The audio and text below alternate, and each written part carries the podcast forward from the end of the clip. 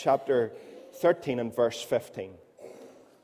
So they're in the synagogue, it's the Sabbath day, and after reading from the law and the prophets, the synagogue rulers sent word to them saying, Brothers, if you have a message of encouragement for the people, please speak. So standing up, Paul motioned with his hand and said, Men of Israel, and you Gentiles who worship God, listen to me. The God of the people of Israel chose our fathers. He made the people prosper during their stay in Egypt. The mighty power he led them out, with mighty power he led them out of that country. He endured their conduct for about 40 years in the desert. He overthrew seven nations in Canaan and, and gave them the land to his people as an inheritance. And all this took about 450 years. After this, God gave them the judges until the time of Samuel the prophet. Then the people asked for a king, and he gave them Saul, son of Kish, of the tribe of Benjamin, who ruled for 40 years. After removing Saul, he made David their king. He testified concerning him I have found David, son of Jesse, a man after my own heart. He will do everything I want him to do. And from this man's descendants, God has brought to Israel the Savior Jesus, as he promised. So let's just pause here for a little moment. What's been happening? Paul's been asked to bring an encouraging word into the church, into the synagogue, and he's really t- taken them on a history lesson, hasn't he? God has done this, God has done this, God has done this, God has done this. And now he arrives at Jesus. So pick it up again with me, verse 24. Before the coming of Jesus, John preached repentance and baptism to all the people of Israel. As John was completing his work, he said, Who do you think I am? I am not that one, but he who is coming after me, whose sandals I am not worthy to untie. Brothers, children of Abraham, and you God fearing Gentiles, it is to us that this message of salvation has been sent. The people of Jerusalem and their rulers did not recognize Jesus. Yet in condemning him, they fulfilled the words of the prophets that are read every Sabbath. Though they found no proper ground for death for a death sentence, they asked Pilate exec- for him to be executed. And when they carried out all that was written about him, they took him down from the tree and laid him in a tomb. But God raised him from the dead.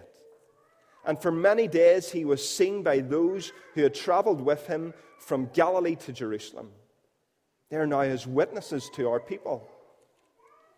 We tell you the good news. What God promised our fathers, He has fulfilled for us, their children, by raising up Jesus. As it is written in the second psalm You're my son.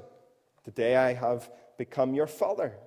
And the fact that God raised him from the dead, never to decay, is stated in these words I will give you the holy and sure blessing promised to David. And so it is stated elsewhere you will not let your Holy One see decay.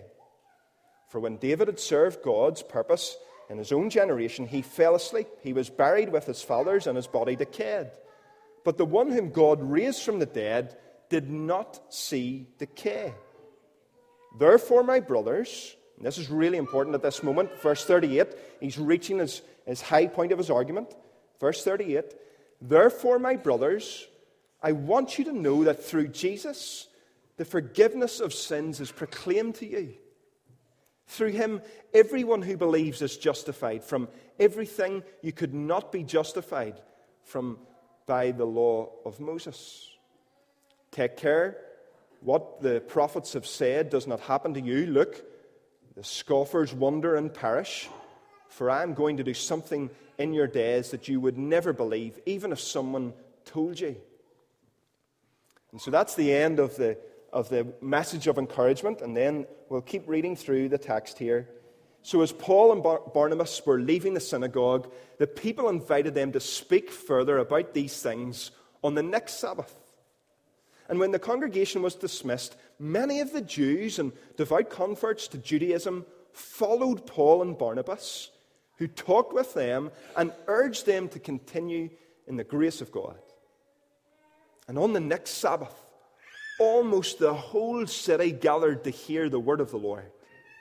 And when the Jews saw the crowds, they were filled with jealousy and talked abusively against what Paul was saying. Then Paul and Barnabas answered them boldly We had to speak the word of God to you first. Since you reject it and do not consider yourselves worthy of eternal life, we now turn to the Gentiles. For this is what the Lord has commanded us I have made you a light for the Gentiles, that you may bring salvation to the ends of the earth. And when the Gentiles heard this, they were glad and honored the word of the Lord, and all who were appointed for eternal life believed. And the word of the Lord spread through the whole region. The Jews were inciting God fearing women of high standing and leading men of the city. They stirred up persecution against Paul and Barnabas and expelled them from the region. So they shook the dust off their feet in protest against them and went to Iconium. And the disciples were filled with joy and the Holy Spirit. Well, please do open your Bibles with me to Acts chapter 13. And I know that this morning it was a particularly long reading, and if you're coming to a cold, you're probably thinking, what on earth is going on? It's hard to get a handle on it. Uh, and, well, for the, number of, the next number of weeks, we are going to be in Acts, so please do try and uh, read ahead as we, as we follow this story together. But uh, hopefully, by the time we're finished today, we'll be able to understand what's going on here in Acts chapter 13. So here's a question for you this morning. What would you follow someone down the road for after church? What would you follow someone down, uh, down the hill here at Hill Street for? What would you chase after them for? For some, it might be a simple answer like ice cream. You might run after somebody for that. Not on a cool day, maybe like this morning, but who knows? Some people like it in all weather. Maybe it would be if if Cool FM were at the bottom of the street and they promised that you could win the Cool FM cash call that everybody seems to have been entering over Christmas and New Year, maybe someone was able to offer you chocolate and it was chocolate that wouldn't put on calories. You would chase them down the road for that. You'd say, yeah, especially if it tastes like Galaxy or Cadbury, you'd think, give me some of that. Or maybe we'd have a more serious answer. We would, we would chase someone down the road, wouldn't we, and, and follow them down the road if they if they told us that they had the cure for cancer. We would follow them down the road if they told us that they had the cure for pain, pain in our joints. We maybe would chase someone down the road if they promised they could help in our marriage, if they could help with our children, or if they could give us the best advice on how to just get by.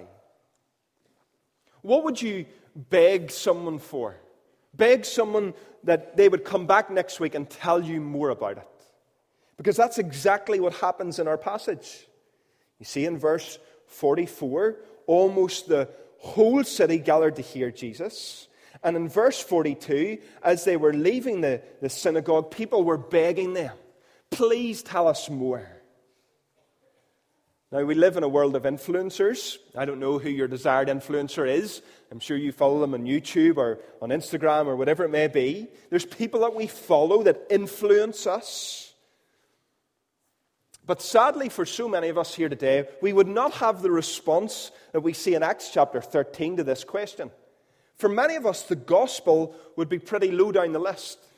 What would we follow someone down the street for? To hear more about Jesus? Uh, we'll take or leave that.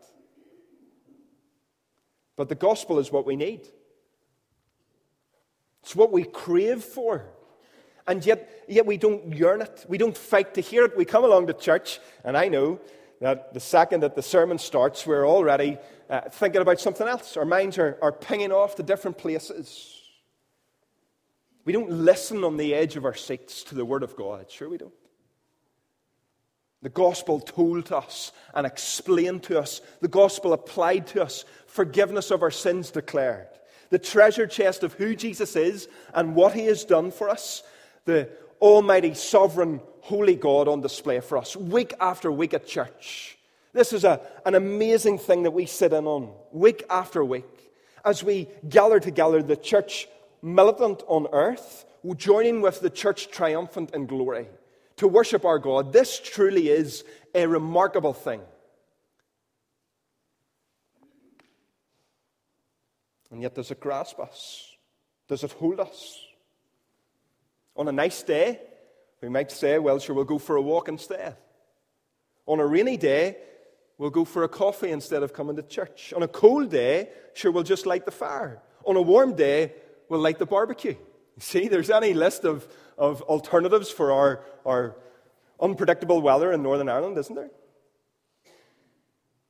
But what I want us to see today is what these people see in Acts 13.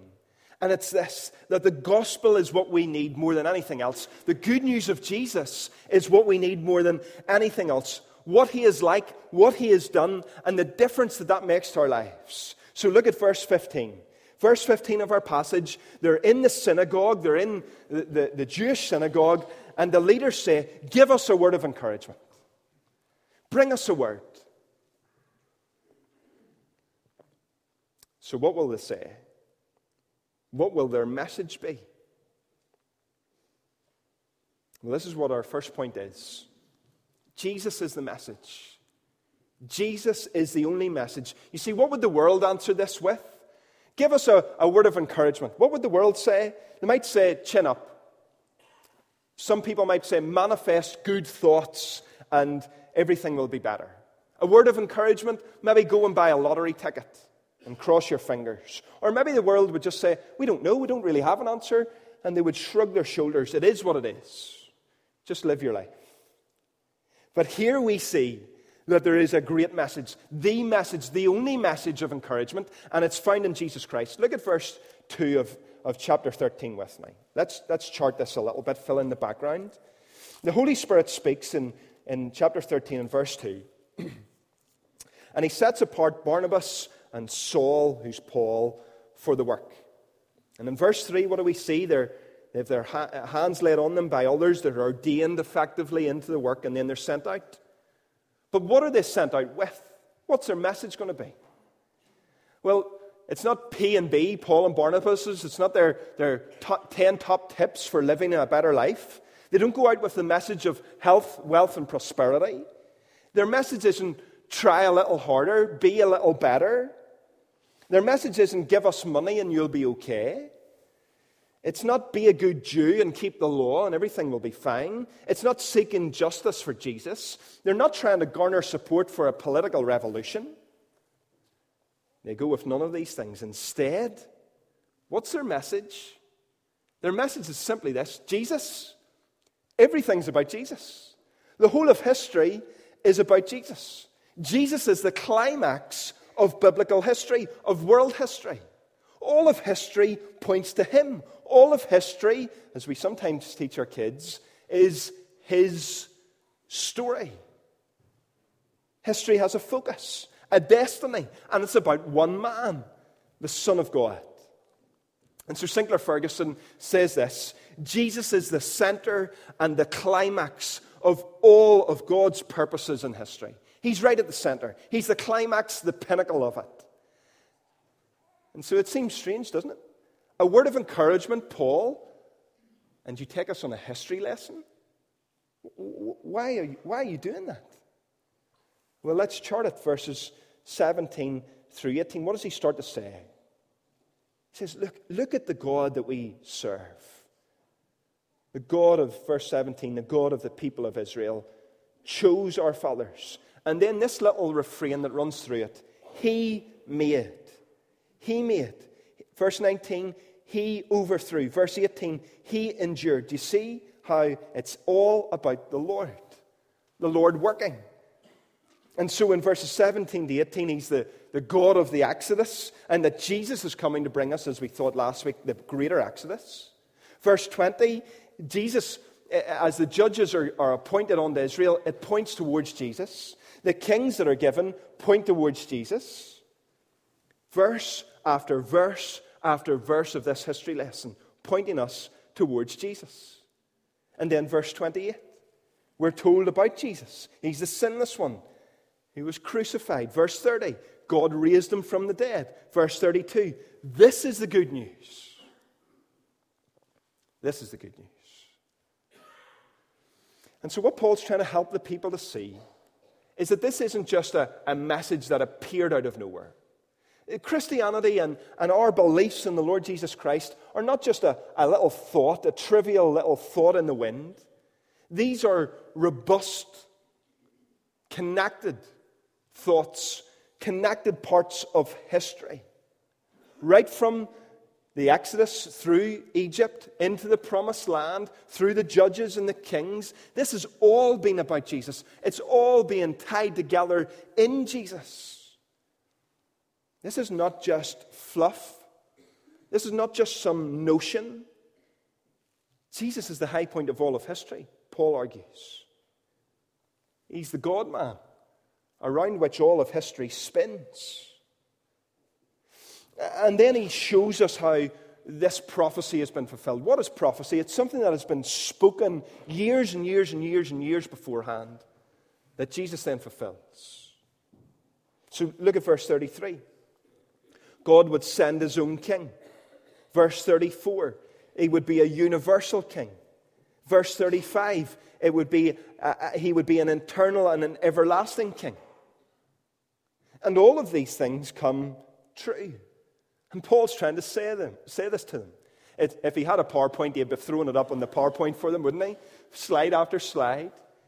He's holding up a big card to their face and saying, Look, see this. This is about Jesus. And then the next one, see this. This is about Jesus. See this. Jesus fulfilled this. See this. This was speaking about Jesus. He repeats it time and time again. Jesus came, Jesus died, and Jesus rose. And so that's the message. That's the message for us today at the start of a new year. It's all about Jesus. So, verse 34 and verse 37, what does he do? Paul argues here that the resurrection changes everything. This is the key. The resurrection has to change everything. The resurrection proves that Jesus is who he says he is. Jesus really can be trusted today for us because of the resurrection. Jesus, the one who says he is the Son of God, can be trusted because he rose from the grave like no one else could. Jesus really is the only one who can change our lives today because he rose from the grave. If Jesus didn't rise from the grave, then we're wasting our time. And that's Paul's argument. Look, this man is like no other. He's the Son of God. His identity is confirmed in his resurrection. And so the message is this Jesus Christ comes into the world to save sinners. It's all about Jesus, and the messenger is saying, Do not miss him. Don't miss him. What does it mean for us today? What does this message of encouragement mean for us? It means this Jesus Christ really is the Son of God. And Jesus Christ really did come into the world to save us. Jesus Christ came into the world to extend to you and extend to me everlasting life. This is the message that Jesus, the guiltless one, comes for people like us who are guilty. He's the sinless one who comes for the sinful. He's the everlasting one who comes for us, people who are dying. He's the good shepherd who comes for the lost sheep. He's the good news to broken people. He's the Savior. And this is the message, isn't it? This is the message that we preach week after week. This is the message that we're committed to here at Hill Street. Just like Paul says in 1 Corinthians 1, verse 23 the Jews demand signs and the Greeks seek wisdom, but what do we do? We preach Christ and Him crucified. And in Romans 1 and verse 16, Paul says, I am not ashamed of the gospel. Why? It's the power of God unto salvation. So Jesus really is the message. But more than that, Jesus really is the answer. He really, really is the answer that we need. It's the message that we proclaim, but it's the answer that we need. And this is verses 38 to 39, the, the verses that I paused at as we read them together. Because in these verses, we start to hear about forgiveness. Now, let's think about forgiveness. This is super important for us this morning. I'm going to try and illustrate it for you. A number of years ago, whenever I was a teenager, I was uh, at my friend's house, and I was standing in his kitchen just like this, and my hand was on one of the, one of the drawers or one of the, the pull out drawers in his kitchen. And I was sort of fiddling with the handle. You know, as you do, the handle that goes up and down, up and down. You're fiddling with it, right? And he left the room, and I was left in the room alone. And here I was just standing, minding my own business, fiddling with this handle. And the handle came off in my hand, right? And here I am thinking, oh, goodness, what am I going to do now? I've just broken this kitchen. And your, your mind starts going, you're, trying, you're fiddling as quickly as you can. You don't want to turn around because that'll admit, and if they come through the door, you're going to be caught red handed. And you're, you're trying to fiddle behind your back, trying to fix this handle into this kitchen. You're thinking, I'm never going to be able to pay for this. It's a beautiful kitchen. I'm a teenager, got about five quid to my name in my piggy bank, and it's all in two peas. Uh, what's going to happen? Right? And then you, uh, for me, I heard him coming up the hallway. It was a friend of mine, it was his daddy. And he's coming up the hallway, and I'm thinking, please, please get this back together. And he comes into the kitchen, and I'm caught. What am I going to do? So I'm still fiddling at it. And then I just have to admit, I'm really sorry, I've broken your whole kitchen. this handle has come off of my hand. Please don't make me pay for the whole kitchen. please, please, please have mercy on me. That's a little bit like us, right? Our lives are a little bit like the handle. And we're living in God's world. And we realize that we've actually we've broken God's perfect law, God's perfect way. And we're sitting with the pieces in our hands. And we're desperately trying to put it all back together. And we know that we can't. We've got the super glue out, we've got the tape out. We're trying to put these pieces back together as quickly as possible, trying to make amends. And we just can't do it. And as it were, we hear him coming down the hallway. We hear God approaching us. And we think, this is it. We're never going to be able to pay for this. What's he going to do? He's going to punish us. And as God steps into the room of our lives, and as Jesus sees the mess of all of our broken pieces, all the mess that we have made of his law and of his perfect world, what does he do? Well, we expect, our, our initial reaction is we expect them to scold us. But that's not Jesus' reaction. Look at verse 38. I want you to know that through Jesus, the forgiveness of sins is proclaimed to you. That through him, everyone who believes is justified from everything that you could not be justified from by the law of Moses. What does God do? With our mess of our broken pieces in our hands, He comes and He says, I'm going to pay the price for the damage. I'm going to send my son to pay the price. And Jesus comes to us and He says, I have paid the price. Won't you accept it from me? Won't you accept forgiveness from my hands? That, that, that cold sweat that comes on us as we try to fix things and we know what we can't, our heart racing, our, our heads worried, anxious and distressed, and God says, Give it to me. Forgiveness available, not punishment, forgiveness. And so, actually, what we need more than anything else, whether we recognize it or not, is verse 38. This is our greatest need to have our sins forgiven.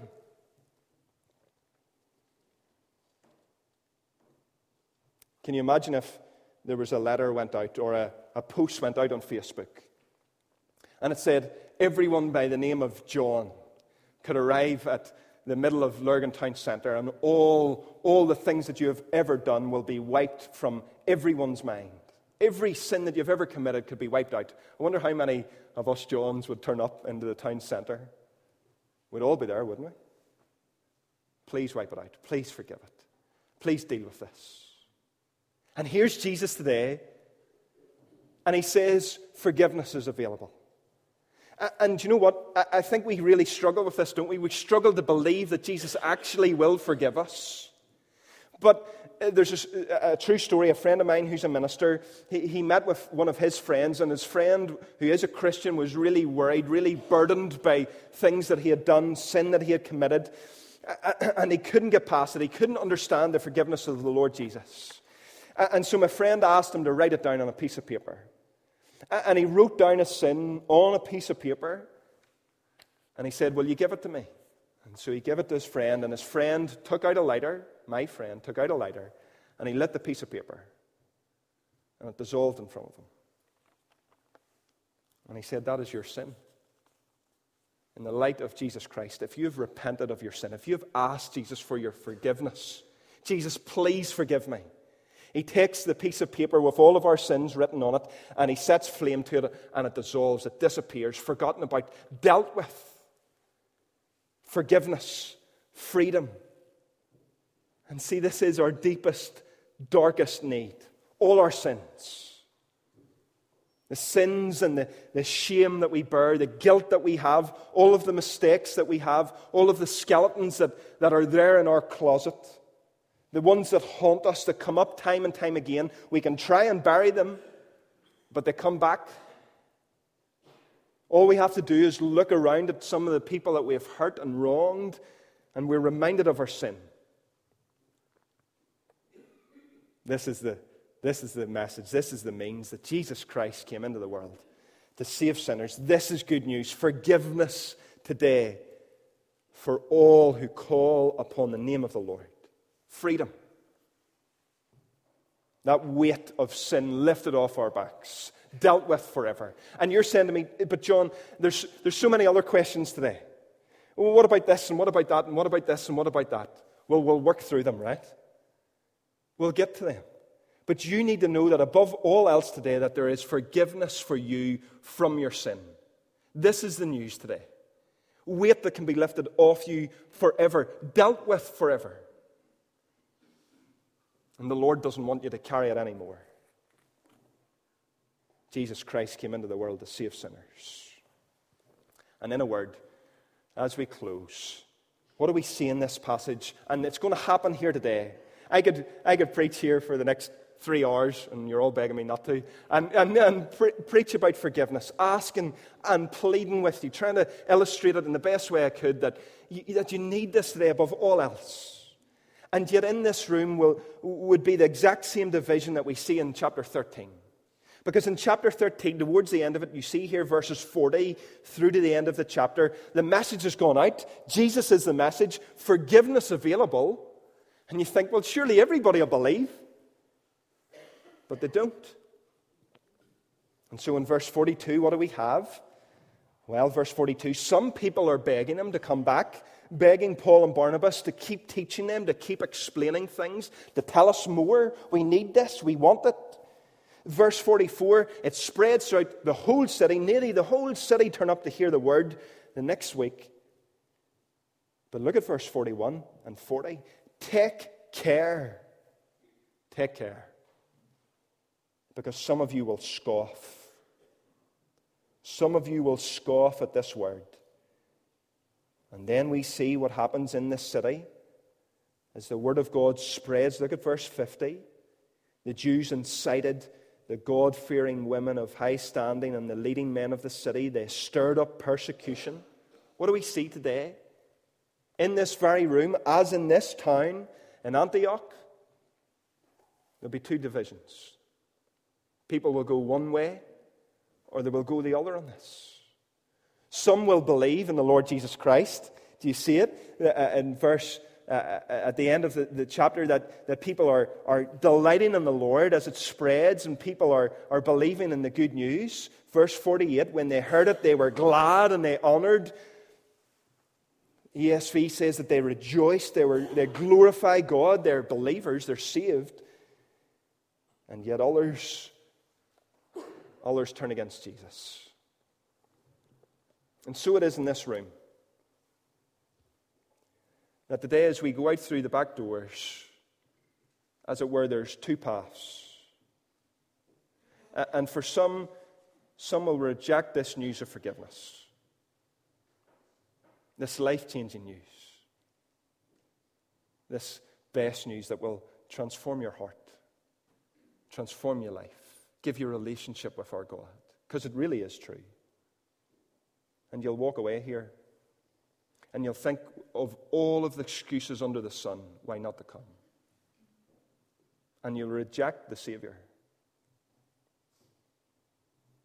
And then for others, you'll cling to the Savior today. And you'll say, Jesus, I thank you so much because I have made such a mess. Jesus, I thank you that, I could never put the pieces back together, but you put them back together. You forgive us. You deal with our record, our sins forgiven, the weight lifted off our shoulders. And we'll leave in praise and in wonder and in worship of our Savior.